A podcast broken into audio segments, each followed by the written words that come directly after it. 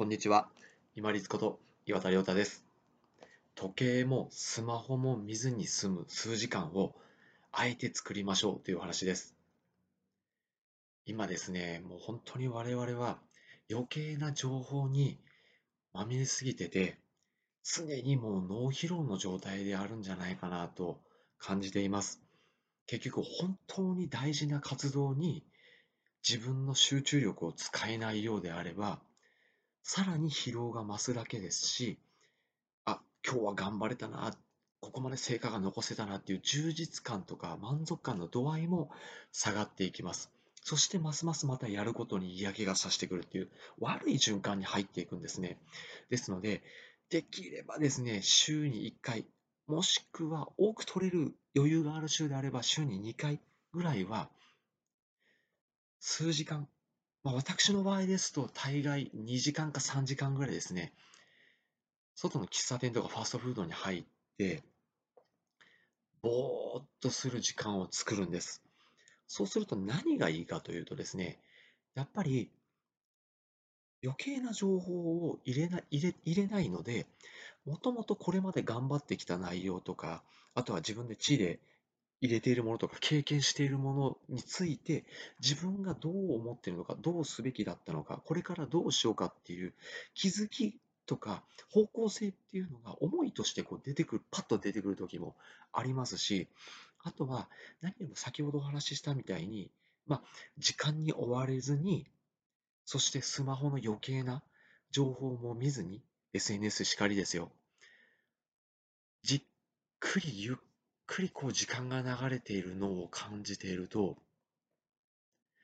あ、なんかちょっと生きてるなとか、あ、今すごい自分休んでるなっていう感覚がすごく実感として湧くんですよ。で、これが実感として湧くと、ちょっとこう、このぼーっとできる時間っていうのが自分の中にご褒美になるんですね。そうすると、2ついいことがあって、1つは、よし、ここをご褒美にして今日と明日頑張るぞとかっていうふうにちょっとこうやる気が出たりとか、あとは、その小さいその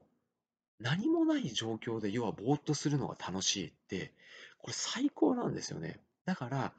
例えば何かが欲しいとか、これもあれもしてとかっていうこう余計な自分の欲とか、あとは情報で入ってくる刺激とか、そういうものを求めなくなるんですね。そうすると、自分の余計な時間をかけたりとか余計な支出っていうのを減らすことができるようになるんですよ。大概例えばお金を浪費してしまったりとか何か違う刺激を求めてこううろうろしたりとかっていうのっていうのは大概がやっぱり過剰な刺激とか情報とか自分の欲に自分が反応してしまってるんですよね。でもこの何もないけれどもぼーっとしてるのにすごくこう安らぎを感じたりゆっくりしてるなって自分が自己を実感できるようになるとそういう余計な欲とか刺激とかっていうのを追い求めようとせずに済むんですよ。なぜなら何もなくてもぼーっとしてる自分で満足できてるからです。でもこれが究極行き過ぎると何もしないっていう風になるので、そこはちょっとさらに行き過ぎかなとは思いますけれども、やっぱり自分の欲とか刺激とかっていうのは求めていくものは適度じゃないと結局自分の大切な資産とか資源、まあ、時間エネルギーとかお金とかを浪費してしまいます。なので脳疲労の程度もちょっと抑えるの疲労も軽減させる、そして集中力を高めるっていう意味も含めてですね、ぜひ週に最低でも1回は数時間、私の場合とは先ほどお話ししたみたいに2時間半から3時間ぐらい取れればいいかなっていう感じですね。先週の日曜日かは2時間取れたので、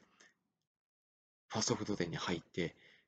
ぼーっとしてましたね。そこ交差点が見えるところなんですけど、上から交差点を見ながら、ぼーっとしながら、あ人がいるなと思いながら、違う気づきがパッと出てきたら、こう、ちょっとメモしてみたりとか、まあ、その状態だと、要はまた脳疲労を起こすんじゃないと思われるかもしれないですけど、余計な情報を見て操作してないので、目の眼性疲労も落ち着きますし、そういう感じではないです。ぜひ、週に1回は数時間でいいので、時計もスマホも見ずに、ぼーっとできる時間を作りましょう。そしてこのぼーっとできる時間を楽しめるぐらいになって、ご褒美として設定をし